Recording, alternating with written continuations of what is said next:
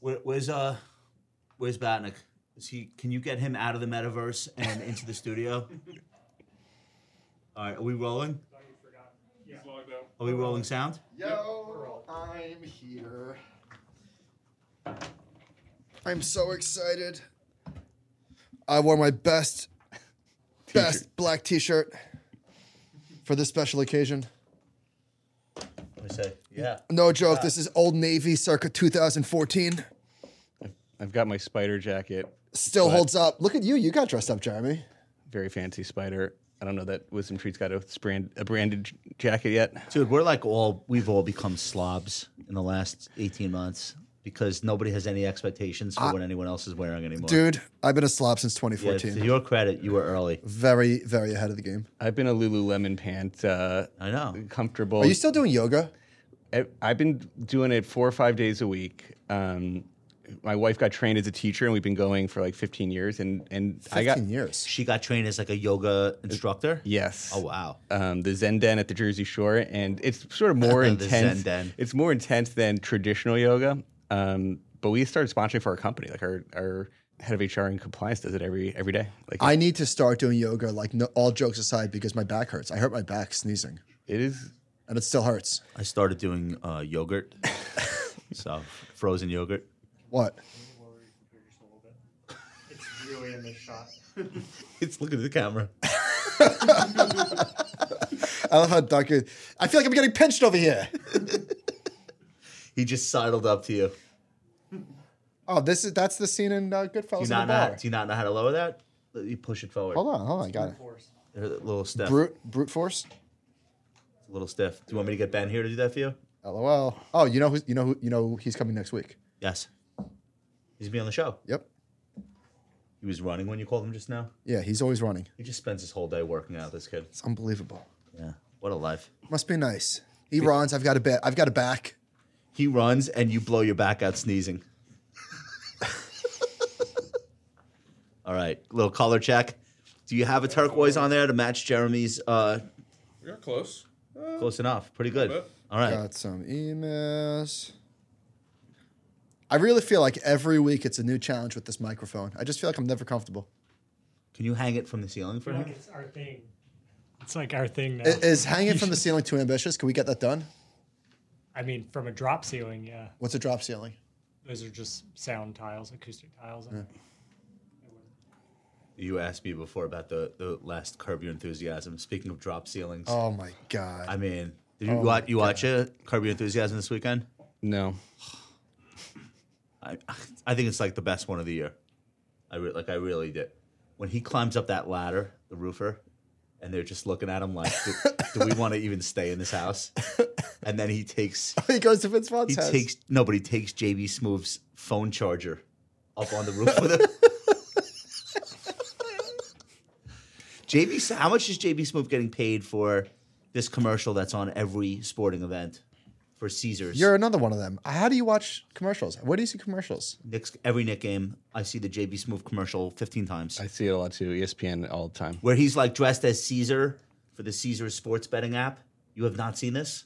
No. How is that I'm possible? I'm thinking, how is it possible? Because He's during wearing, commercials, like- I'm on he's my wearing, phone. Like gold. He's all in gold. It's on every other set of commercials for the for every Knicks game. very high production value. You've seen nice it, right? commercial. Yeah, yeah. Yeah, Caesar Very spent the well done. less money they have on it. Got to work. Jeremy, look at this email I got this morning from a listener of the podcast who has season tickets to the Barclays Center. Look at this picture he sent to me. Not bad season tickets. Look at that, guys. Wow, Is that sick? nice? They didn't get kicked out. For what? He's a, he's a, he's a Nets fan. But you have Yeah, pre- I'm- you have pretty good I'm seats joking. in the garden. Not like this. No. No, I have regular seats. He's this courtside, right? Yeah. I mean, come on. That's absurd. That's his. Is this his knees? It's kind of amazing, like how little space there is. You know how guys get a get like a catch a ball and they're out of bounds by the in the corner three point We line. could go to a Heat game, and it Josh. pisses and you sit off? like that. I, we used to have, Really? my wife used to have season tickets like that. Look how narrow that is. The space between the three point line and the, and the out of bounds. You ever sit? You ever sit courtside at the garden? No, never been close. The only time I sat courtside was with uh with um Tony in You- Milwaukee. in Milwaukee. Well, Milwaukee, I feel like you could basically sit courtside if you get there early enough. Stop. They, they sell out. Shout out to Milwaukee. We love you, We're all- Tony. We love you. We're all champs. no, I'm just kidding. No, but courtside MSG is unlike courtside anywhere else on earth. Yes or no? Well, because you're sitting next to like Jon Stewart and like Ben Stiller. Spike Lee. It's hard to go back once you're sitting courtside. I know. this fucking guy. Oh my God, Jeremy. The global, the global CIO just laid it down for you. Yeah. All right, let's get. We're gonna get on the way. Big John, click it up. Let's go. That's the first one. Don't worry about that one. That's the one you got to look out for. We're ready. All right.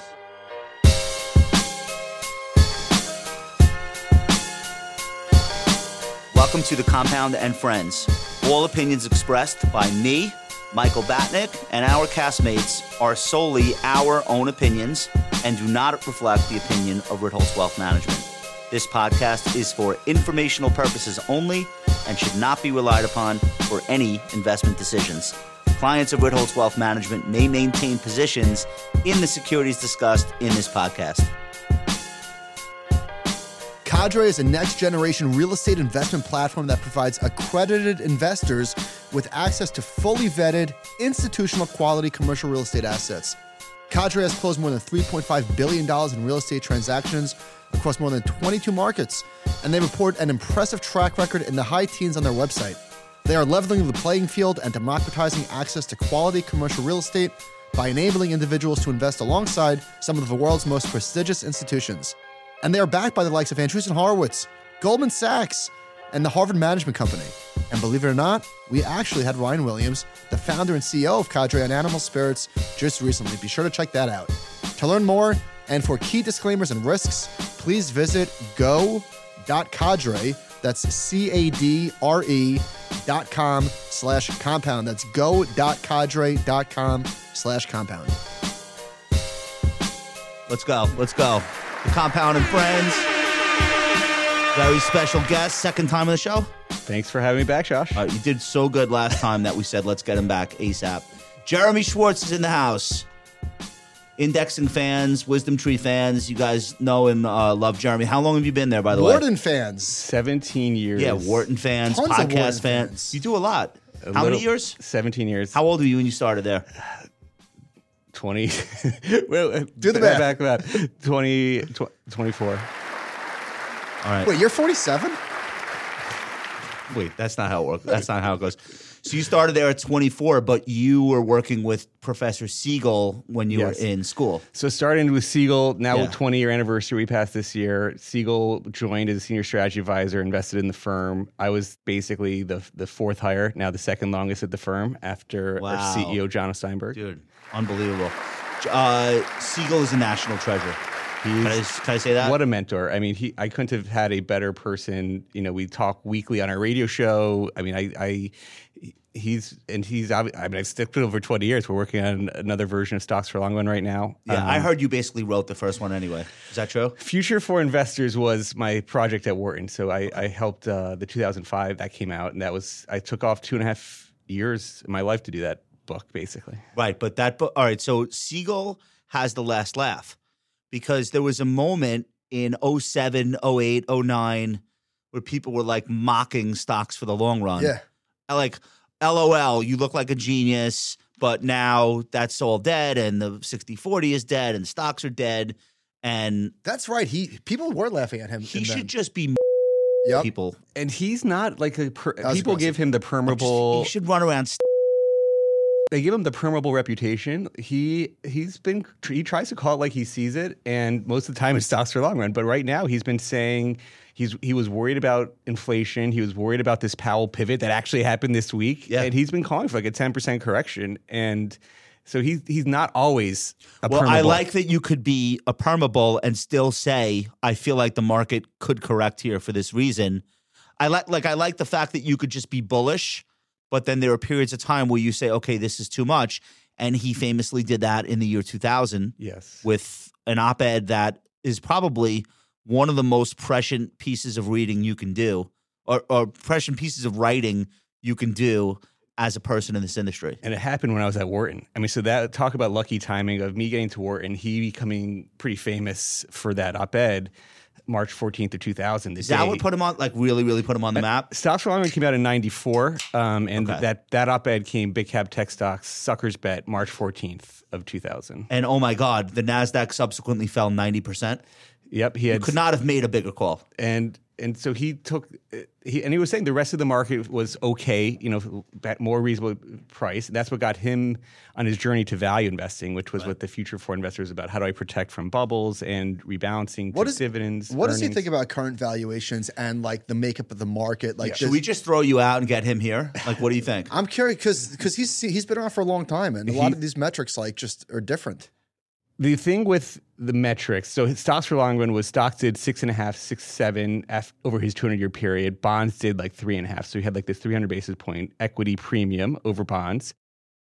Today, bonds, the 10 year tips yield, which is what he would say is your forward looking after inflation, that 6.5% is an after inflation number. So you compare stocks as real assets, earnings grow with dividends and inflation over time. Um, so you got to compare them to tips yield. That tips yield is negative one Wait, compare them to tips yield versus what? earnings yield. So earnings yields being the inverse of the P ratio. If you go back, why did stocks return six and a half to seven? It's because the P ratio was 15 over 140 years. So one over 15 is six and a half.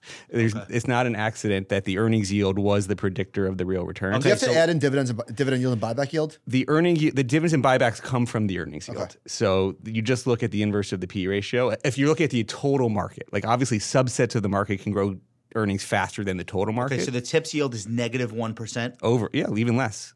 Right. So you're losing money in inflation. You're giving the government a $100, and 10 years from now, you get $90 after inflation. Okay, so by that metric, though, can't you basically justify paying anything for stocks? Stocks are real cheap versus that. And that's that's the thing is the equity premium, even though stocks may only return five after inflation, Still better than negative. it's better than negative one. Yeah. Okay. Jeremy, the other day I was Josh and I were talking about this chart from Yardeni, this dividend chart, Yeah. and I said like just a knee jerk reaction. If I had to show investors why they should think long term, this might be the All one. time high. Yeah. This dividend chart. Very stable. It, it it almost never declines more than 5%. In, in 09, it to declined clear, 20. To be clear, because podcasting is an audio um, medium, it's a chart of the dividend payout of the S and P. It's not a chart of dividend stock prices. Correct. It- It's Right. it's billion. It's the Yes. billions of dollars that have been paid out from S and P 500 stocks going back to 1999, and basically absent the GFC, it's up only. And and even go back 60 years, it's only really declined 5% a few times, five, six times, and only 20% in 09, and it was all financials. and, Um, la- and last year, very small. It was it's Right, but you modest. still- It but you was- still it's had a not even five percent. It was like a few percent. It was not even like it's it was it was a blip. Um, well, the government paid those dividends, so it worked out well. Somebody had to pay The them. last thing on the single part. So he's he's been a proponent of of um, unbundling the CAPE ratio and looking at a lot of the accounting rules changes. What does he think about the CAPE ratio today? Is it I like should a, also take a bow for that, by the way, yes? He was the only, I feel like he's the only one that did that work. because I think it's universally acknowledged now that that number, in the absence of qualification, is completely useless. yeah, it's there's a lot of issues. However, you square U.S. stocks, they're not cheap. But I'm curious what he would think about that. Yeah, I mean, I, he likes the the methodology. It's hard to predict real returns, and he like he says valuations do matter. He's not saying we're going to get the same six point seven after inflation that we did 200 years ago. He's more like five percent after inflation from where you are at the 20 p ratios today. So he's more of a forward looking p ratio than a historical historical p ratio. But Right. Well, listen, I, I I mean what I said. I, I think he is a national treasure. I think anybody that starts as an investor by reading his stuff is probably way better off oh yeah, than starting off reading market timing stuff because I think he gives you that perspective that you need to like ha- have that. You need to like understand that what this is really all about, and I think he gives it to you in a very easy to digest way. Right? There's a chapter in technical analysis in Stocks for Long Run where we talk about sort of moving remember that. averages, and we, and and Meb uh, in some of his tactical asset allocation has, has highlights this. Even Siegel talks about strategies that can cut drawdowns and and Yes. and and things like that. But yeah, he's a, he is a stocks for the long run. Well, if you're going to have a bias towards something in this business, it might as well be toward the thing that we know works, right? like just just start st- at, at that starting point. All right, we're wildly off course. We actually have some very big news today, and one of the reasons we're so excited to have you live here on the show is because Wisdom Tree and Ritholtz Wealth are making a major announcement today. Major. Would Big you say time. this qualifies as major? It does. It really does, Yeah, it right? does. Uh, much more for you than for me. I feel Very, like you very did, proud of what we've done here. You did like ninety nine percent of the firm's work on this. That's So- a little high, but I'm almost full time crypto. It's sort of crypto for it. I- I- I- I- don't- All right, listen. Introducing, uh, and we're not we're not pitching product here today, but I think this is like a very important discussion. If you're involved in crypto or wealth management or financial planning or long term investing, I think this is going to be very very good for you to experience because of how much we've learned um, building this. But I'm here to introduce the RWM Wisdom Tree Crypto Index. That's what it's called it's exactly Okay. what it's called. and a separately managed account or uh, SMA strategy that we've built to uh, work based on the index. Am I saying all these things right? Powered by OnRamp. Well, we're gonna get it. We're gonna get into the the partners that that we have on this because that's really important part Sitting of why this on works. Gemini. So uh, the RWM Wisdom Tree Crypto Index SMA strategy is powered by OnRamp. You guys have heard Tyrone Ross here on the show, uh, CEO of OnRamp, and they have done an amazing job building the trading tools that are necessary uh, and the visualization tools. What's the best way to describe the uh, their role before we get into Who's Gemini? this? OnRamp. So OnRamp is that's a good question. All right, so I would I would start with Gemini first. Okay, so Gemini is custodian. Here it is. Here it is. Gemini is the custodian, and in this case, the exchange as well. Gemini is custodying the assets the same way that Fidelity does, that Schwab does, that TD Ameritrade does. OnRamp sits on top of that platform and executes the trades, Right. opens the account, does all the KYC checks, very similarly, but not exactly, to maybe how we work with Canvas, uh, which is the O'Shaughnessy Asset Management Platform. It's basically a technology solution that sits on top of. Uh, that sits on top of um, a custodian. So is like in the crypto world, is is OnRamp like the layer two? That's, that's a good way to, to talk about it. They are a connecting protocol. Like so you Are think they about, Chainlink? Well, wait, but it's are also the helping- user it- interface. it's also how advisors see their clients' accounts and how clients can view their own assets and their own portfolio. That's all going through OnRamp. It's Right. a platform that's in, connecting all the dots. So it's Yes. connecting to Gemini, connecting to the strategy. The advisors go through. Integration platform as a service is the is a phrase Tyrone uses a lot. Okay, that's Um, perfect. I pass. Okay, so th- so this is this is the first, um, to our knowledge, this is the first index-driven SMA strategy for crypto. So this is basically financial advisors who want to help their clients get exposure to digital assets in a evidence-based approach, which we're going to talk about the index and its construction in a minute. This is now uh, Ritholtz Wealth clients only for right now, and then that will open up to all financial advisors, family offices, wealth managers, and their clients. We think sometime early Q1. Do I have that right? We're hoping. We're, all right. I don't want to overpromise, Well, how about this? If you but are it's, it's open now for our if clients. you are an individual investor who wants exposure to this, if you are a financial advisor who wants to allocate clients to this, we have a landing page. It is what is the landing page? Red Good question. RitholtzWealth.com slash digital. So give us your email address, and when this is live, we will let you know.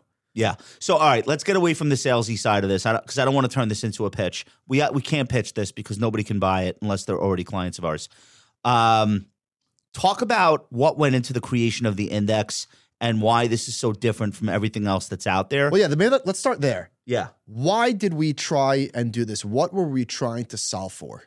Well, first, it's still incredibly difficult to access crypto. I mean, the regulators in the US are, have a very different approach than the regulators in Europe. In Europe, you can launch ETPs, ETFs, baskets of and, and single and index baskets. Um, we're doing that. In the US, they, they're not even getting to a physical Bitcoin There's no spot Bitcoin There's ETF no spot as of this Bitcoin taping. product. And so when will they come up with a diversified index? It's going to be a long time before Right. your traditional access vehicle. So you need to open an account at Gemini, Coinbase, somewhere and do it yourself. And individual retailers are doing it. They're doing it on their phones. About a, trill- about a trillion or two trillion dollars worth. It's Right. just not and the advisor world, and so it's it's it's, it's hard. So OnRamp does solve a lot of key issues of making all those connectivity points happen. They they do the integration with the Gemini's and allow the trading uh, and the custody in a very seamless way. So I mean, Michael was showing me how it works for your clients, and and it's it's amazingly simple. I'm going to become a client. Uh, it seems like in two days. Like it's a very easy process. That's if we let you. So you can open an account on OnRamp in minutes, which is really inc- incredible. literally. The, te- Yep. the technology that Tyrone and them have built. So, what's in the index, and why is it set up the way it's set up? So let's start with this. What we didn't want was a straight up market cap weighted index. Why? Because if you do that, you're at 60% Bitcoin and Ethereum. Is that about right? that seems about right. Yeah. But that A back test more. looks fucking awesome. Oh, I mean, a back test of any crypto exposure looks awesome. I can't get the back test. I have to only get the forward returns. So Bitcoin probably won't go up thirty six thousand percent again, the way it already has. It would So be very unlikely we, for that to occur we again. don't want to, we don't have the ability, nor do you need the ability, in my opinion, to pick the winners. I think what you want is if you believe in cryptocurrency, just generally, that the space will be bigger in the future than it is today, then you want beta. You want broad exposure. You don't want to bet on which king, uh, uh, uh, King Kong, Godzilla, which is going to be the winner. We will we will institute the index, and then we will set it free. How many coins are in the index? We've got thirteen. 13 today. What, where did those come from? Why why those thirteen?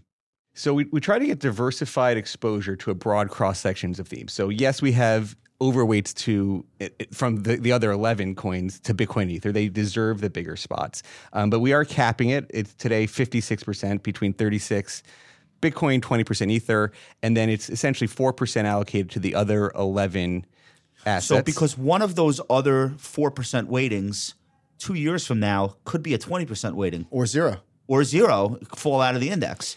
And we, don't we don't want to try to guess. We just want to make sure we're there. Yes. Okay. And, and so we are we are trying to get broad diversification of themes. So you hear DeFi. DeFi is one of the biggest applications So of hot, crypto. so hot right now. Well, this is a bit seriously. If we can't even get a spot Bitcoin ETF, when are we getting DeFi exposure for for investors? and and it solves a lot of challenges. I mean, you hear about the the the interest rates and the lending and the borrowing rates that you could get through DeFi.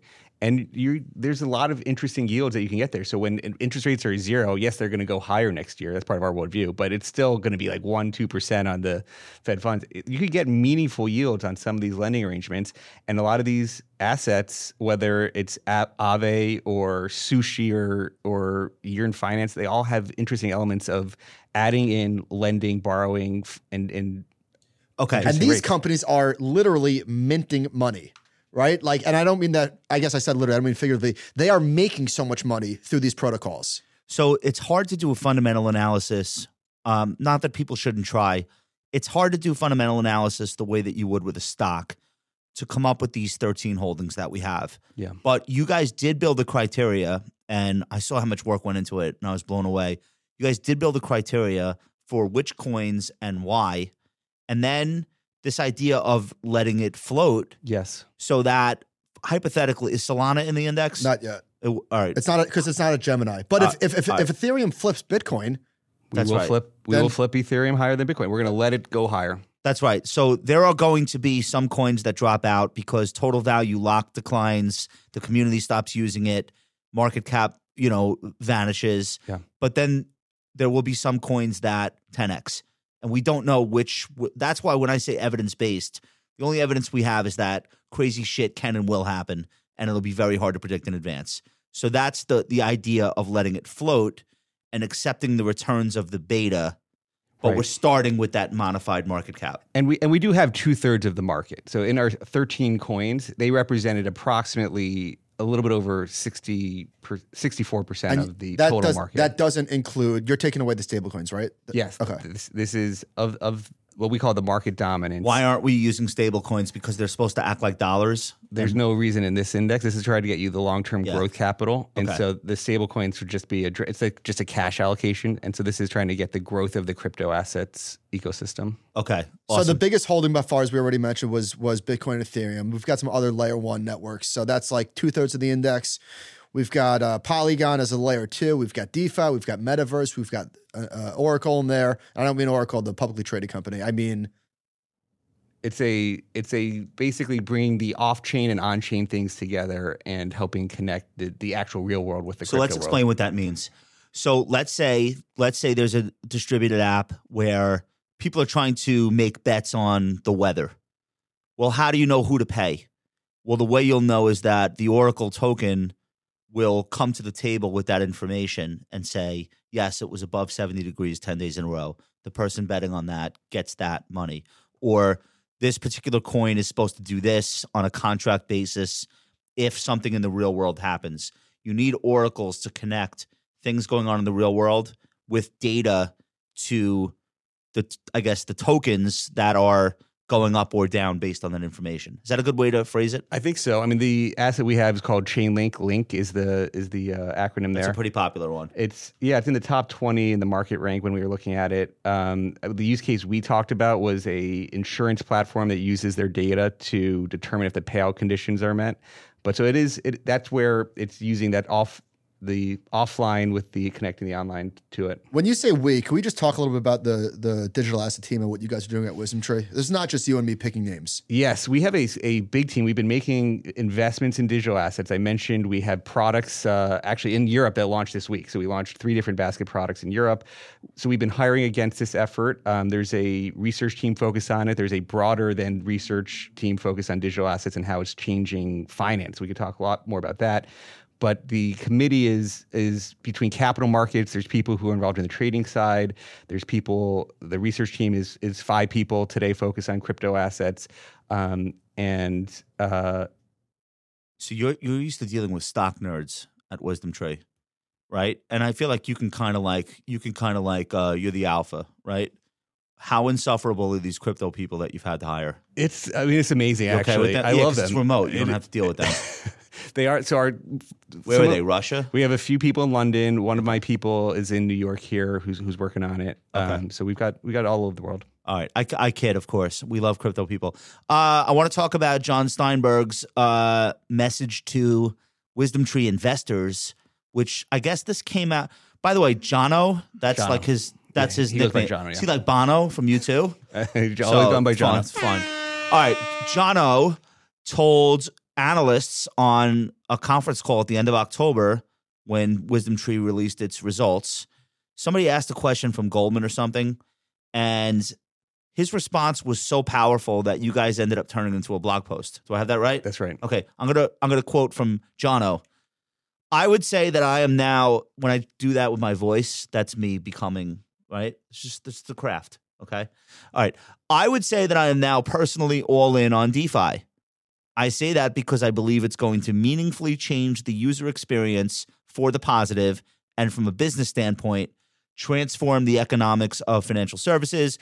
I believe that over the next five years, we will be recognized as a DeFi business that has an ETF business. That's, That's big. that's pretty. I mean, It's a big statement. so you guys are a DeFi company now. Well, This isn't marketing. He really believes this. No, this is the future. Yeah. Um, and we're and I, as we mentioned, digital assets. We're we're hiring. Um, there's probably there's over ten people focused just on digital assets. A lot of people are wearing two hats, but they're now focused on digital assets. Mike's been knows Ryan Louvar, who's our head of legal, who's working on all of our applications with the SEC, but now focused full time on digital assets.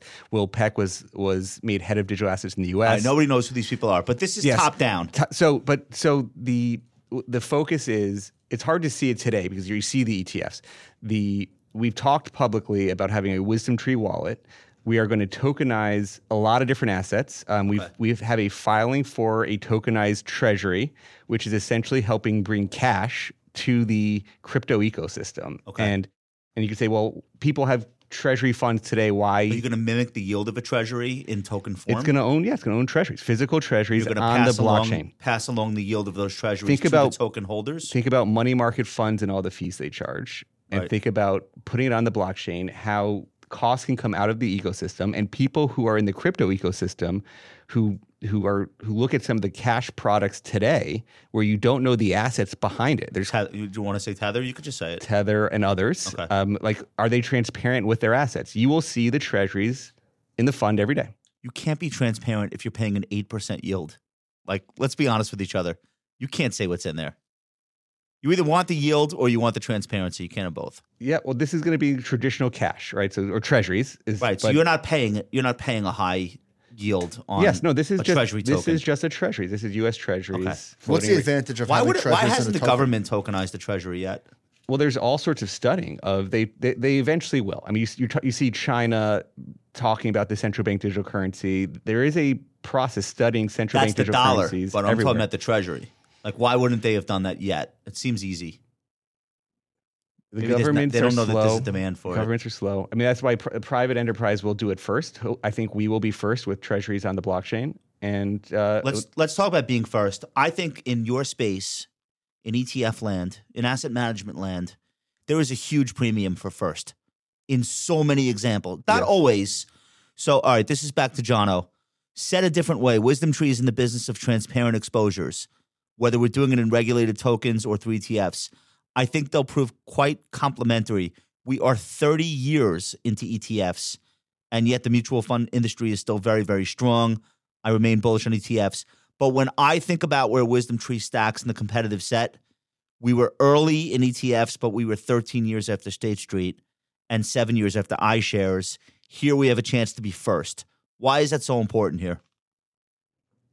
that point, the first mover gets it's it's hard once you get awareness and these people start trading a certain instrument. It's hard to get off that. Why is this, the spy? You become the conservative option, it, right? it would develops its own liquidity ecosystem that's sort of like a moat. That once you know you're, you're trading a certain ETF ticker, even though other things become the same thing but cheaper, it's hard to get people to trade the new ETF. So, Jeremy, you're the global CIO. Congratulations, by the way, on that. Thank you. When, when did they name you that? Just in the last few months, So you obviously talked to a lot of What were you? Wait, what were you before? I was global head of research for the last. Uh, Okay. Well, well. number two- So number did two. Siegel get demoted? What? What is he Siegel now? is always a senior investment strategy advisor, so he's always been a consultant Okay, to the firm. dude, that's great. Congratulations. So you're in the room with people that control a lot of money. When you're talking about all this whole strange new world to people, do they laugh? Uh, like what, what what's their reaction? Do they look at you like you have ten heads? Not anymore. So it depends what world you're in. So like Tyrone and I were at an event in Austin with the with 20 different banking. That was like the. Illuminati type stuff, It right? was it was a really you know close circle table of a lot of senior banking executives, and for that world, it is like you're talking another world. was Like, Jamie Dimon laughing at you? they're not there, um, but that it, it's it's it's Who's there? Like, what level at the banks are there? head of wealth management at a bunch of these banks. Okay, got it. And what do you? So you and Tyrone are jointly pr- presenting, or you're just talking both- crypto. We were both there, so the, Okay. it was educate us on digital assets and the and where the where the future is going. These banks don't have internal people doing that for them yet. Is it that early? It's far. It's far. So It's not unbelievable that that like they don't have their own internal. Here, here's here's why, in my opinion, it's not that they're asleep at the wheel necessarily, but their crown jewel is like trillions of dollars, and regulation is just not there yet for them to make a move. I agree with that. I think that's one of the main reasons why when you go into that room, Like they'll get there, right? They, will, will. obviously get there. They're going to be late, but whatever, they'll get there. yes, is every question they ask about regulation.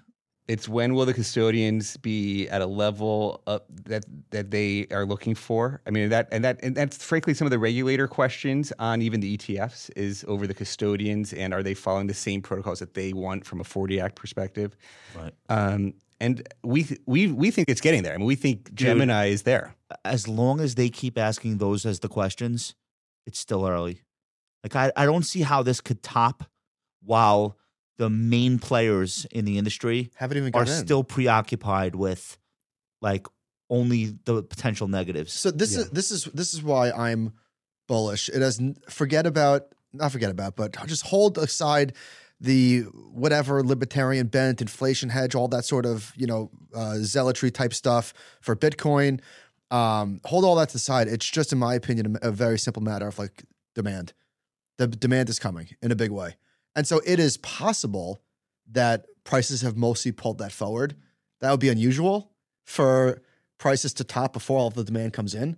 I think there's a Um, trillion. I think next year another trillion dollars comes into crypto from wealth management A trillion and dollars. institutional asset management. Yeah, I do. I think mutual fund money, hedge fund money, wealth management money. So About is a it, is trillion it bucks. All right, let's just say that Josh is off by Well, three x. what is it now? It's two and a half. So let's say he's off by three x. Let's say a, let's say three hundred billion comes in. Is it possible for all that money to come in and the price to go down? No. The only way prices go down is if you invent 50 more coins and it dilutes. So, but here's the thing with, with getting back to Bitcoin is that even if you think that Bitcoin is not the king in 10 years, maybe it is, maybe it isn't, that's where the money is going today, right? When, when new money comes into the space, they're buying Bitcoin. They're not buying uh, Aave or Uni or Su- whatever. They're buying Bitcoin. That's it. Who knows what, you know, what, what that's going to be in five years from now. do, But you, do you agree with that? Well, it's the I'm easiest sure. one to start. I mean, so there's retail who does all sorts of things. I'm right? saying an investor's first dollar into the space, where is that going? What kind of investor, though? Doesn't- Professional investor? It, it doesn't matter. Yeah, institutional investor. okay.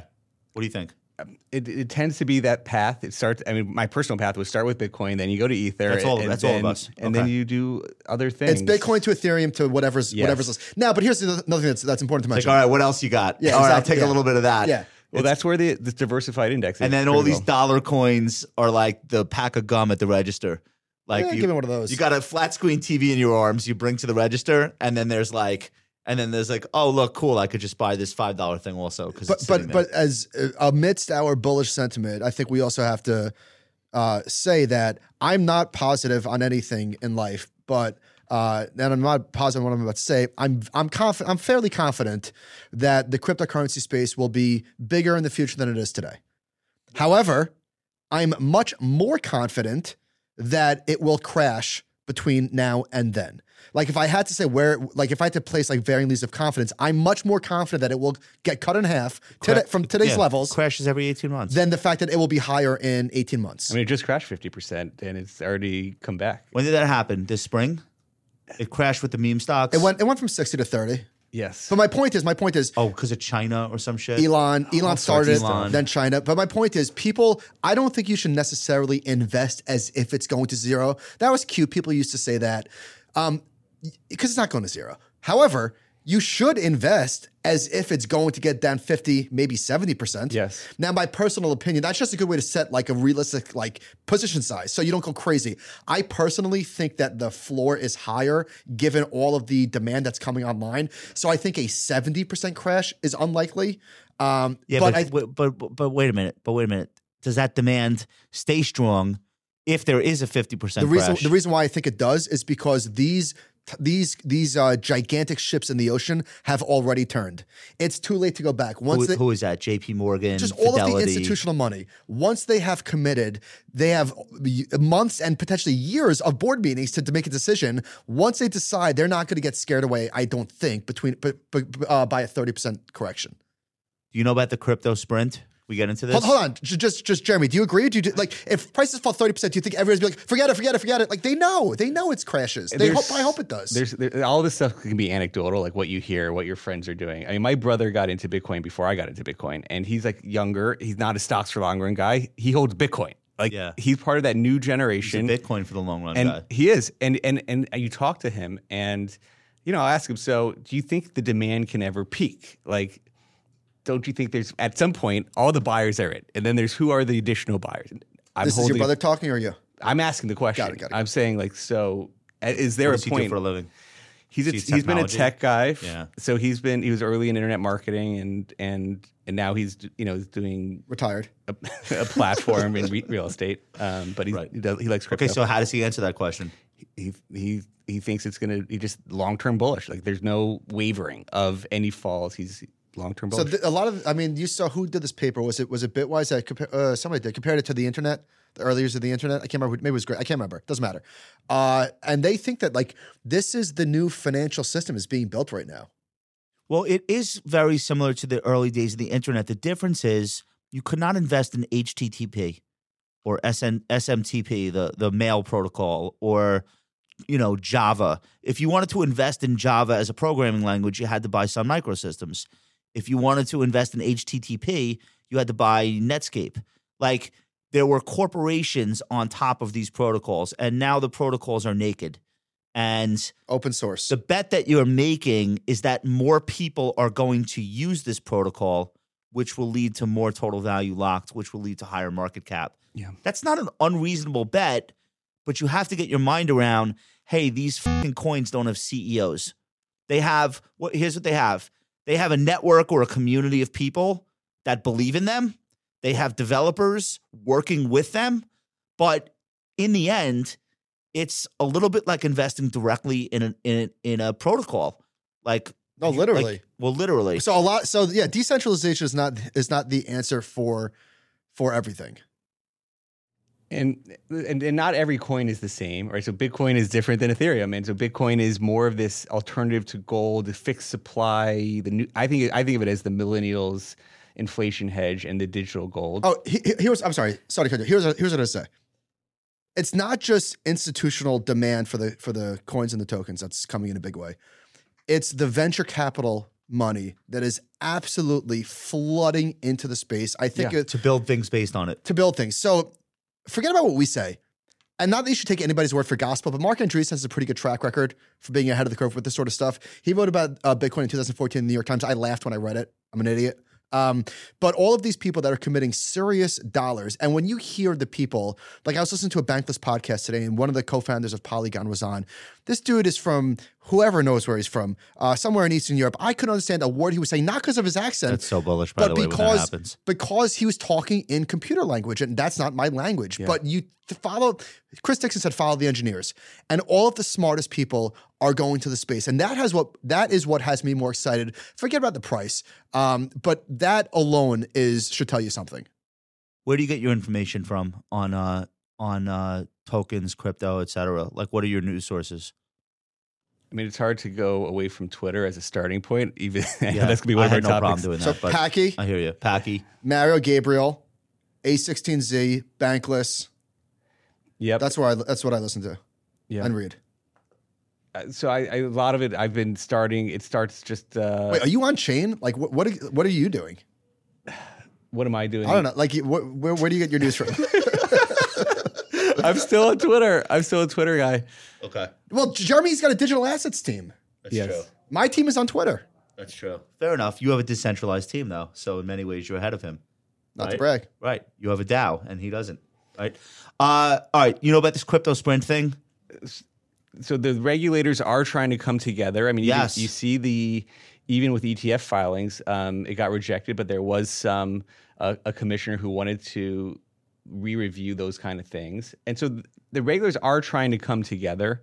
Um, This is last Tuesday. US financial regulators on Tuesday released an interagency policy agenda for regulating cryptocurrencies as discussions unfold about how to provide oversight for the booming market.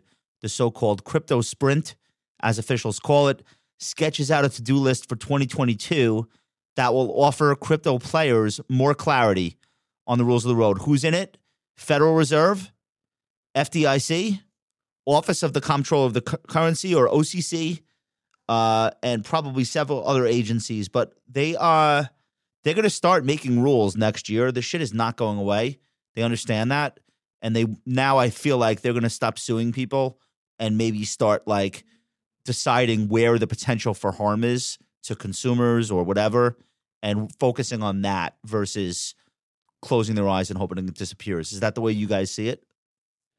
well, it'd be it'd be nice if they approved the, the ETF of physical Bitcoin. No, we don't want that now. We have a, we have an SMA strategy. We're fine now. It- well, that's. I mean, I think it's gonna be a long time before these 13 assets are approved in any traditional form. I mean, Sure. it- so it's for sure, for sure not. But you want to see them come around. I mean, you don't. I I think that they approved a futures product, which has more. I think more issues in many ways than the physical product. Yeah, we're not, it- we're it's not diff- fans. It's different issues, but I, in my view, more issues. Like I think it's worse issues. But you know, obviously they have their concerns about the regu- the custodians and, and all. You guys don't do futures uh, based We do. ETPs, or you do? We have a commodity.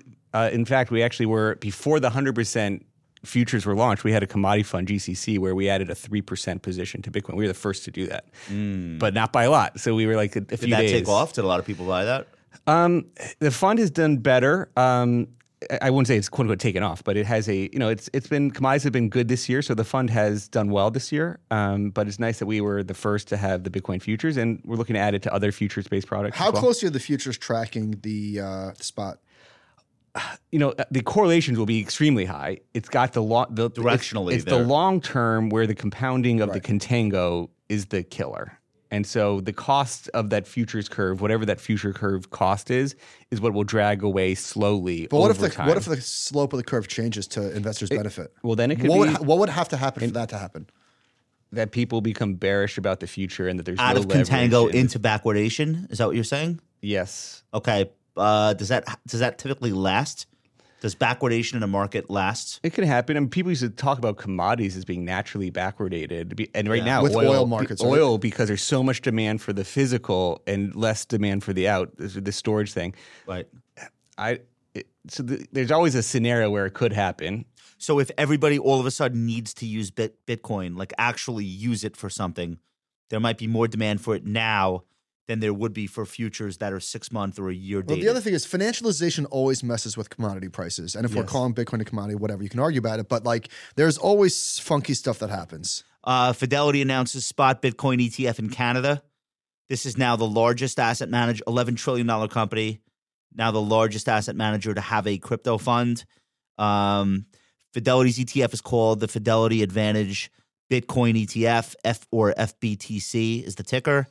It will directly obtain physical Bitcoin, meaning the fund will buy actual Bitcoin rather than acquire it through a derivative instrument when you saw this news, were you like, "That's a big deal," or there's already Canadian Bitcoin? a lot of stuff you can. I mean, we have baskets in Europe that now have things like Solana in it. Like we launched that this week. And so- Okay. so, there, But European. that's is that a big signal that when somebody when Fidelity does something, that that's got to be like meaningful to to people at Wisdom Tree look at that and say, "Okay, something big just happened," or no, um, you like those guys. No, I mean it's it's, it's standard that a lot of people are going to come into this space, um, and now it's really the regulators today. That's the things that you want to see movement on. It's more Right. or less. Are- so there was like a deluge of filings of crypto ETFs recently in the last like two months or so. And some of them are, are being pulled. Um, so the SEC commented on a, on on a recent application. They rejected it. We are we have the next application under review. Um, so this month we have with that. we have an application under review. we, we I know, I'm sure it's gonna work. yes Go on. For what spot? for spot Bitcoin, and um, you know we have I hope you didn't spend a lot of time on that.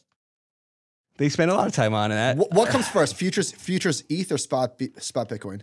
Very wait, wait, tough wait, to wait. predict. Why is your spot Bitcoin ETF application different than the ones that have been rejected already? there's all sorts of nuances. It comes down, and the, He doesn't and know. The team is working, and, and even more. There's gonna be more changes to improve that for in the short future. Okay. Um, but it, it, the question is, what are can you can you get to the SEC's and Gensler's concerns? And some of it's custodian, some of it's other things. Um, and so we're working to be the first. Eddie Elfenbein taught me a valuable lesson. If there's a question that you can't answer, here's here's the answer. It's very technical. You probably wouldn't understand. Does that work? Not, course in my, not. It doesn't work in my house. I'll tell you that. Hold on. No, no ETF issuer can answer the issue that Gensler has because manipulation, the right? That's- underlying is the problem. He's worried about manipulation in the in the Bitcoin market. Uh, it's hard to pinpoint Opacity, to, concentration, manipulation, everything that a what does regulator that do- should Regulated- worry what does that about. have to do well, a regulated ETF? exchange. So the question is, the futures are under you know, CFTC, Right. and So they know who- there's is there a regulated exchange that trades the crypto? So that's that may be forever, right? So that's where you, like these things may be a long time before Yeah. they're approved. Stocks like games like uh, GameStop, uh, AMC. There's never manipulation. in What, the what stock are the market. exchange? Wait a minute. But okay, so what are the exchanges that are most likely to be deemed by the regulators as acceptable in the way that the C, the CME is? Coinbase Ge- and Gemini. Can they get But there? s- but so they're brokerages and exchanges. So that tells me that that might be tougher, even though they're big and they're very good at what they do. Yes. So that might be part of the issue. Are there any pure exchanges that like might be deemed as like FTX is a broker and an exchange, uh, Kraken is a broker and an exchange. How long could they fight this for? Long time.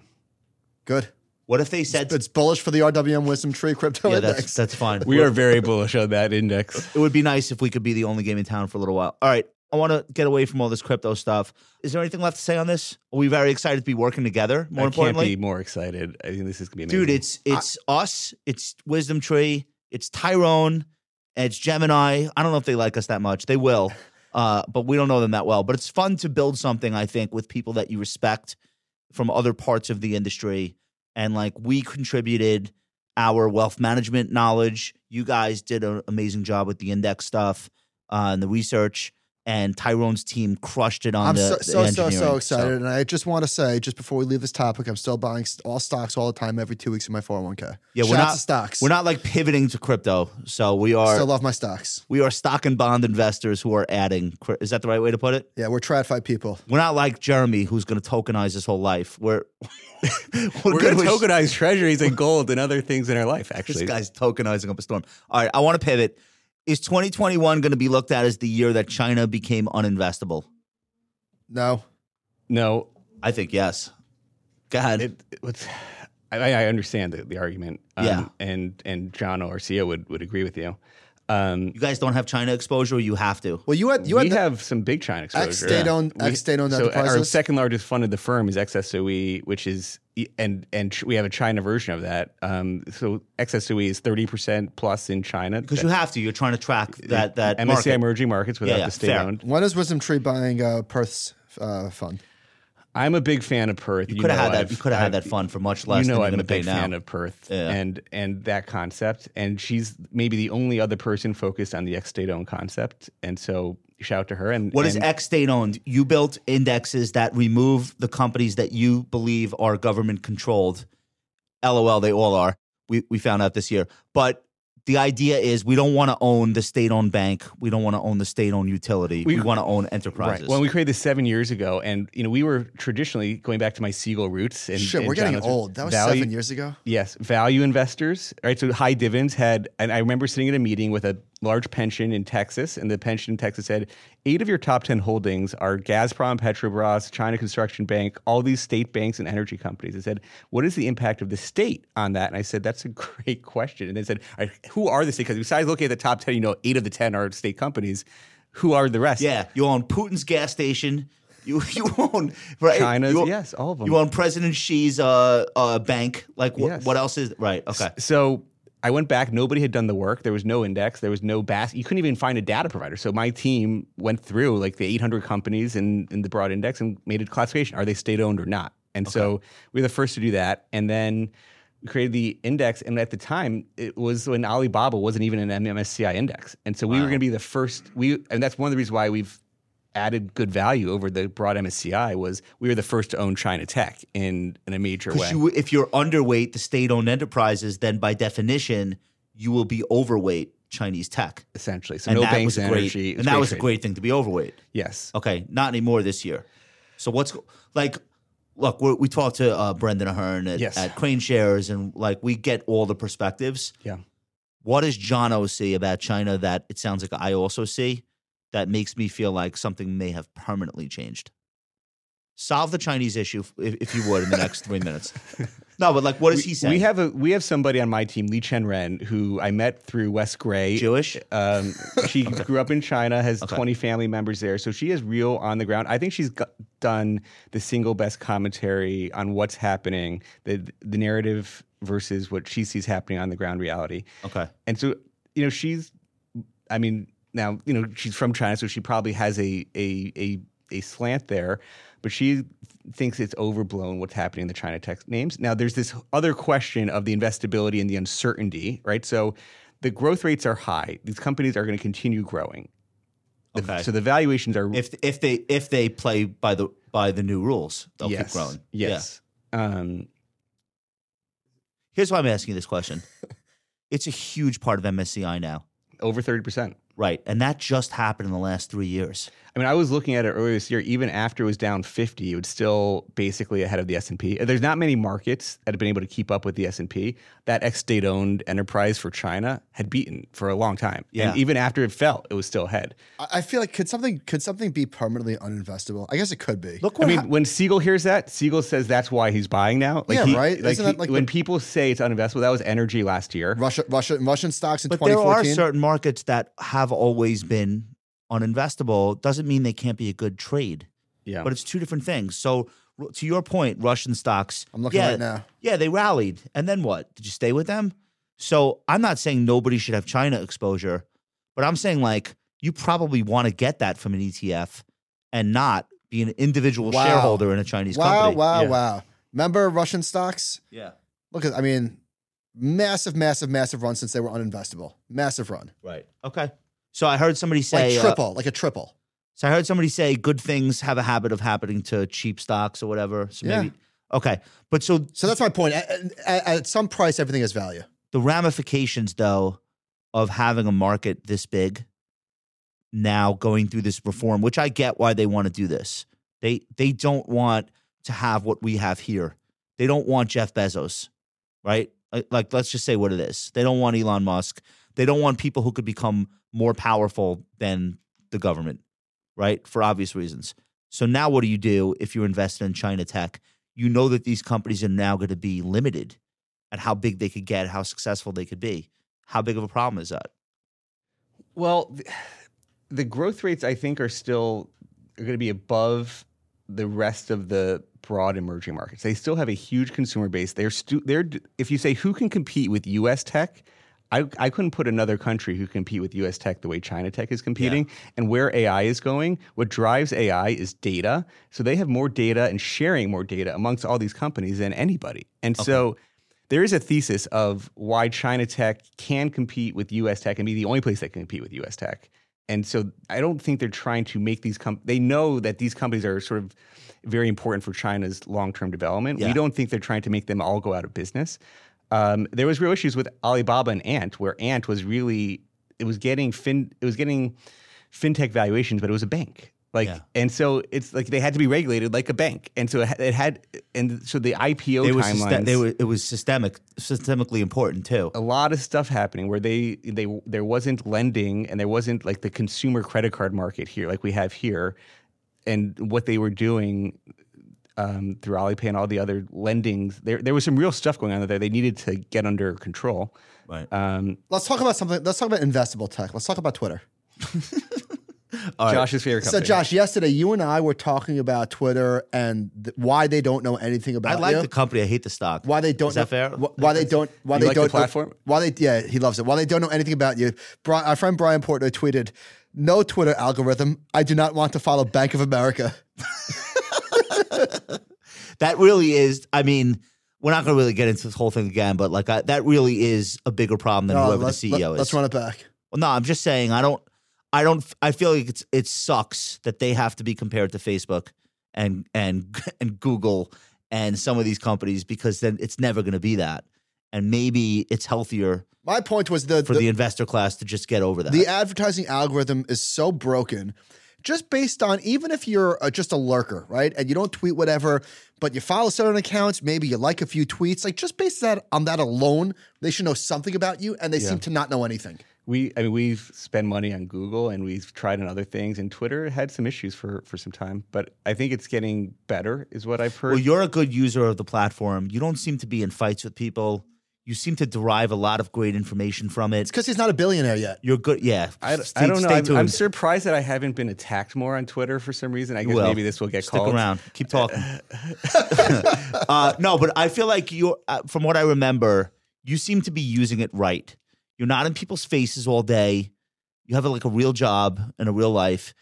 Um, when you're on there, it's about the thing that you're interested in, which is markets. and yoga no, I but do like, some yoga, yeah. fine, but but that's what you're interested Yeah. in. Like you're, not- in other words, you're not on there trying to instigate fights to build your following. That's not what you're doing. So you use it very well.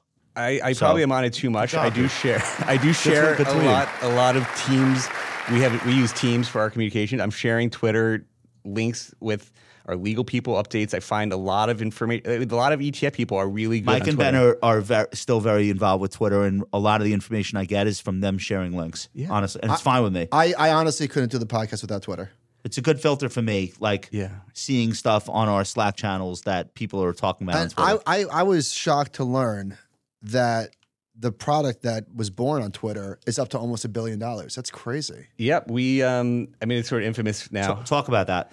So um, the the product is tickers NTSX. Uh, This is an ETF that you guys launched. 9060 it- the original name had 96 the name. What's the it now? Structure is we called it. We rebranded it U.S. Efficient Core because the 9060 was throwing people off. Uh, the 90-60 balance fund, it just was not as as as strong of a name. Okay. But the the original conversation was Corey Hoffstein was in Barron's talking about the innovation in ETFs needed to Corey. be capital efficiency. That there needed to be more things that that made your money work harder, essentially. And then a few people and people have been doing this in active form, mutual fund form, using active bonds and PIMCO had done that this forever. Yes, and and DoubleLine also has done it with Shiller's index. So there's been people who've done this kind of stuff, and but nobody did it for beta. So nobody did it for the S and P plus a bond a bond ladder, and so basically a few people on Twitter, uh, anonymous gentleman Jake, as well as uh, Love Jake. non-related sense NRS, and he- they were talking and and basically said somebody launched this, and I was on there watching and seeing the conversation, and I kept bringing it back. So that's one of those tweets you send to your team internally. This is an amazing idea, and and So what do you do then? You DM Corey and Jake and non-related sense, and you're like, "This idea, I'm gonna, I'm gonna steal it, and I'm gonna make it." well, we started working on it. I brought it back Did to my you ask team. them to help? um, I had their feedback. Did you I mean, I tokenize saw- it was a on royalty for them? The the information was on Twitter. We Okay. we had conversations. I How got does Jake feedback. not work for Wisdom Tree? It's a great question. I've I've tried to make that call at some points in time. Um, I would like him to work at Wisdom Tree. Um, He's so he's so bright and I've cle- tried. and clever and So the idea, bright. the idea behind right time, right place. Maybe it happened in the future. The idea behind 9060 is you invest a dollar and you get for that 90 cents worth of S&P and 50 cents worth of bonds such that you can put 66 cents of every dollar that you invest Yes. into this and you've got 34 cents left to, play, on. with. Yes. Ret- Corey's now got a paper called Return Stacking that he and I did a podcast on. He's all over on the return stacking paper. Um, and I like that phrase also where it, it- it's it's another way of describing leverage, right? But you're getting this, that your, your money's working harder. And the idea is you reduce stocks, you reduce bonds, and then you can do other things. So that's the part that bothers me. I love the idea in theory. It's the other 34 cents that, What that are you going to scares do with me. it? But what are if- you What are you? What, what are you let's say doing you put it in cash. If you just put it in cash, you now have cash you can spend. Fair.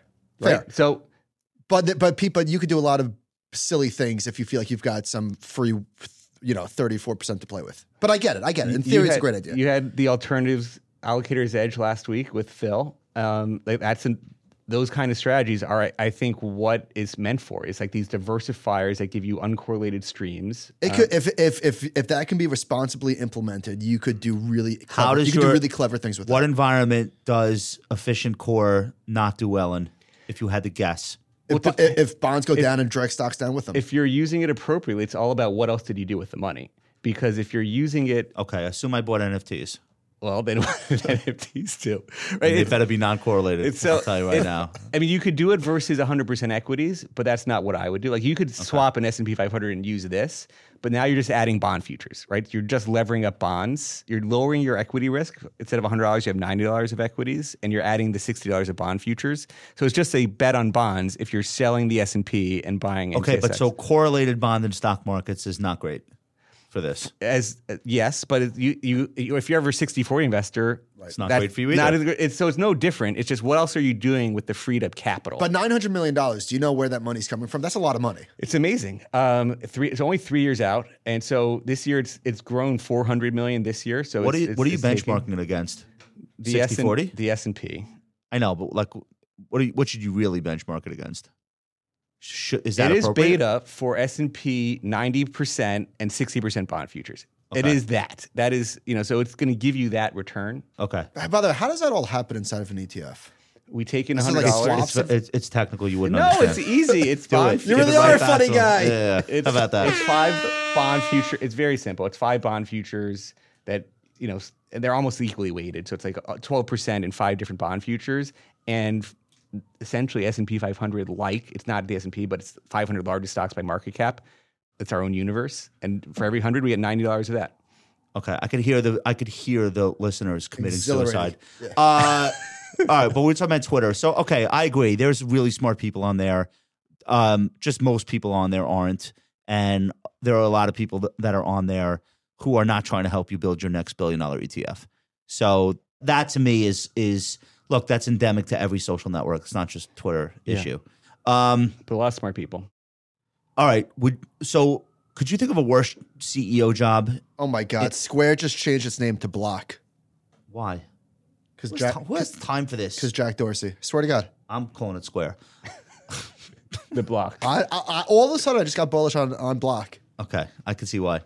Can you think of a worse job than being the CEO of Twitter? Like, I can't blame him for being like, you know what? I don't want to fight with the next president. I don't want to do any of this shit. I don't want to deal with terrorism. I literally just want to do Bitcoin. That's basically what happened here, right? It's much much of a much better dynamic. Okay, Cathie Wood just bought a whole bunch of Twitter. Uh, you guys talk. You guys talked to her. You ever you ever meet her before? I have. All right. What do you? I'm imp- very impressed by her. What do you think? She's assembled an amazing track record. Um, Because she's using Twitter the same way you are. She's pulling a ton of information out of there. She's hiring out of there. I, I would like to do more of that um, for sure. Okay. Uh, all right. So we're, we're going to move off of Twitter. What are we doing next? I got lost in the doc. Oh, the last thing. I think we don't have to spend a ton of time on this. Uh, does Wisdom Tree have a take on the taper? Whether or not it's something that investors really have to focus that much on, because that seems to have been the biggest story of this week. And I'm sure Jeremy did a whole bunch of media on it. I didn't see him. Yeah, we But- we started there a little bit. That um, we've been saying that, that we've been saying there's going to be this Powell pivot that, and and Siegel's been saying could be a 10 percent correction because it wasn't priced in. I'm curious when we talk on Friday if he's going to say now now it's out there and that was the pricing in. You are still seeing You have stocks that are down fifty percent. You, you don't. You don't have a ten percent stock market correction, but you have huge mega corrections. those mega growth stocks have really sold off. So, Oh, yeah. So the big where the far out cash flows matter, there's been this huge rotation. And and that's what you expect. You expect the short sort of shorter duration stocks, the higher dividends where the cash flows are today, be less impacted by rising rates. But it has been a dramatic repricing. So has there been enough pain then? If they hit the growth stocks that they should have hit, if if there's going to be forget about a faster taper, taper period. If they hit those, is it enough?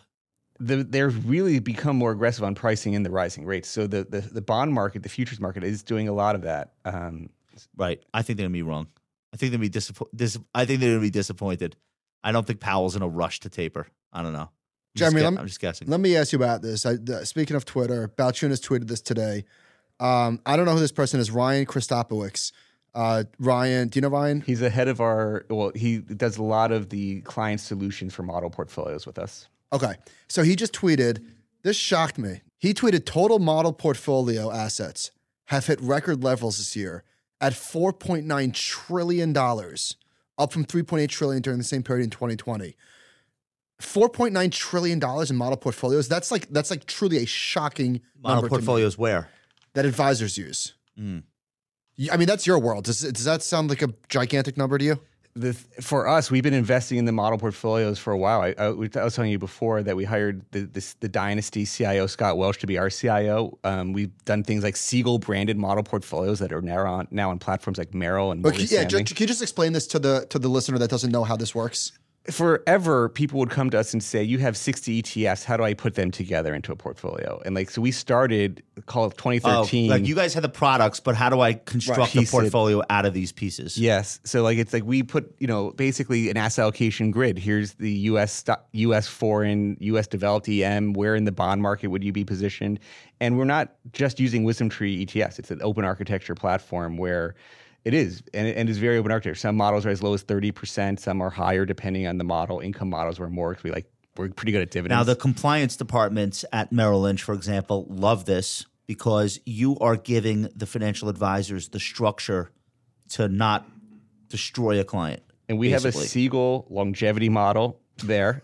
It's like he's got his new 60-40, it's a 75-25, and we built it with him. And he and I, we worked on the asset allocation and figure out which ETFs Brilliant. And then, And he, so- so and then for- he probably does like ongoing commentary for the and, advisors that are and using client it. events. It- it's, And so, for example, like you'll say that you could be 30% of a portfolio, you'll have where, where Wisdom Tree shines, you'll have your products.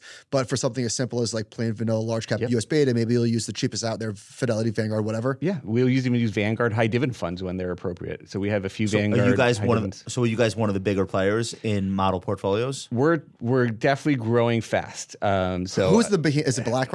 As yeah, and as always. Sure. I mean, we are we've done well on the TD Model Center. I think it'd be surprising. I mean, we're one, one of the bigger ones in that platform, um, and and I think we've just been added to Merrill and Morgan in the last called 12 to 24 months. So it's pretty And new. historically, they have not been big on ETFs. So I'm, that this is what has me most excited Is about our that core you? business. Is that you? Like, what's that process like of getting on those platforms? Well, this one is a. I mean, when you're going to a platform, it's from Jono, Siegel, myself, the models. You team. guys have a lot of like uh, firepower, It's a big. I mean, that's an important you're platform, like a well-known. Merrill and Morgan big Yeah. platform. But trillions of dollars. so so those platforms, you are bringing everybody, um, and And a check? and Stop that. So no, so I was I was talking to I was talking to my friend Joe Terranova, and he was saying I'm not on the Wirehouse platforms, but like my fan base are the Wirehouse guys. They Tough. love me. I love them. I meet with them all the time. I fly around the country. He's like, eventually, I will get on those Wirehouse platform, and I think he just got a big one. Um, but it took a you know he launched time. his ETF a year ago. I So mean, it took that- him a year, and they said and they said you, you might have to wait three years. active funds are harder than index funds. I mean, and and each platform is different. They each have different 50 million, 100 million, different trading requirements. And some of them you think are like, why is that a requirement? That that's not the whole point of ETF solves some of the requirements, but the it's it's gatekeepers, standard gatekeepers. And that's why I love the RA community is you all do your diligence and you can figure out is it the right fund for your clients. So when does Twitter change their name to Chain? Ooh, I like that. I was gonna say I was gonna say stream. Stream seems like under underused. Where Uh, are we going? All right, no, we're done. We're gonna Yeah. do favorites and, and we're gonna we're gonna It's uh, five twelve. we're gonna Oh, go it's out. been an we're- hour. We're, we're gonna get out of here. All right. So I I I have a problem. I I'm We like know. A, I'm like a Beatle maniac. I watched 12 hours of. I watched the whole thing, the Get Back documentary. Did you watch it?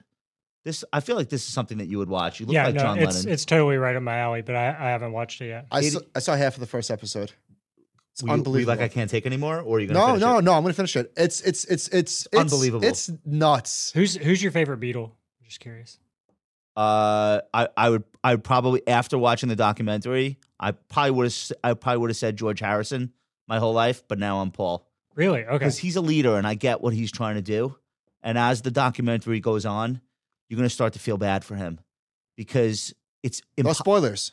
no, Yeah, well, I'm it's not super a spoiler, it's history. But Okay. like when Brian Epstein died, who basically was running the group, like discovered them, put them on, got all their deals done. There was this power vacuum, and Lennon was fucking out to lunch with with Yoko and couldn't be bothered. So Paul basically had to be be the asshole. But if he wasn't, like the last three albums, arguably three of the top ten albums Oh, so would that- never have come so out. So that's your excuse. Paul was an asshole. No, he had to be. Somebody has somebody has to say, guys, stop smoking dope.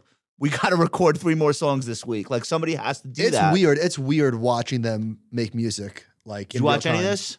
You music guy or not? Not crazy. A little bit, but uh, I'm, I I can't say uh, on the uh, on pop culture. Okay. I'm not your best. Your best Yoko looked. Yoko looked very like uninterested or disinterested. Uh, the whole thing is nuts. She she can't be separated from John for a second, and I think John wanted it that way. So she's sitting next to him. They're writing like the greatest songs ever written. Literally, they sh- they have the footage of them trying to figure out the next chord, and she's sitting there rolling a joint. She's or too cool reading for a school. It's a, lot of this thing is surreal, but it's all true. Did you watch? Did you watch the DMX documentary? Not yet. You No. going to? What the the ringer one? Yeah. Not yet. I haven't watched any of those. Okay. The, the Alanis was very good. This is very good. Um, they made this before he. So they made this before he died. What the DMX one? Like they got him out of jail Yeah. and they were making it, and obviously we know he passed, but like Uh, I'm a hundred. I'm a hundred. I mean, you're gonna love it. It was very heavy Uh, in, a what, good way, in a good way. What do you got for us? What should we be reading or listening to or watching? fact sheets? What's your favorite fact What's, sheet? your, what's the hottest fact sheet on your desk I right didn't now? put something on there. I I I, I um. what do you do? What do you do when you're not reading about uh, equities and bonds and? Jeremy texted me at Crypto. four, four at four twelve this morning. Are you really up at four twelve? You text me at I four wish I was not, to I be am. honest. But I, the, the, all the work we've That been big jamming on, news. um, it's been I, I don't know. Maybe that's what's keeping me up the last few weeks. But I've not been sleeping as well as I used to. Tell us about Florida and and uh, and we'll make that your favorite. How excited oh are my you to god! get out of here? I was down there for a week over Thanksgiving. We'll be there for two weeks. Um, we go down there. My fa- all of our families there. My What do you like there. about it so much? You like seeing your family or the beach? What do you so like? I, th- my my plan in Florida was when I was there every morning around seven would walk down to the beach, take an hour walk, sit on the couches by the beach. How old are your kids? Six and nine. Oh They're yeah, you, you could do that. Okay. there it's been great. What's what's going on? What did I miss? Nothing. I was Oh. just uh, Doc and I were just having having eyes. Having a moment. All right, Duncan. I think we're gonna wrap up. How do we do? Should we should we do the whole thing one more time, or do you feel like we got it? Yeah, it's you can never be too safe. Yeah. All Wait, right. so what's in the index? So we'll wrap up and we'll do, tell us about the end. of- Listen, if you want to learn more about this thing that Jeremy and Tyrone and Michael And the team. and the whole team uh, and all, a ton of work has gone into this. If you want to learn more, go to ritholtzwealth.com slash digital. Uh, you guys will put up a page, I'm sure, at Yes, some point. Do you know what the. URL is? Or Not yet. all right, we'll we'll link to it when we have it. Uh, thank you so much for coming in today. Did you? My pleasure. Thank right. you. uh, what is it like working with Michael Batnick? Should we spend another 30 minutes on that or? Okay. All right. Listen, everybody did a great job on today's show. John, great job. Duncan, great job. Very proud of you. You know I am. For the latest in financial blogger fashion, don't forget, idon'tshop.com for your favorite trader this holiday season or investor. oh, we need a Page Vix uh, sweatshirt. I need a hoodie. I don't know if we're going to do that. There's a hoodie shortage. We already can't get enough hoodies for the other thing. So, So, it's I know. thanks, Powell. chain. Thanks, Powell. Uh, thanks, Biden. Yeah. That's just how it's going to be. Uh, what was the last thing? Oh, don't forget, new animal spirits every Monday, every Wednesday, and we will talk to you guys again next week. All right. Pretty good.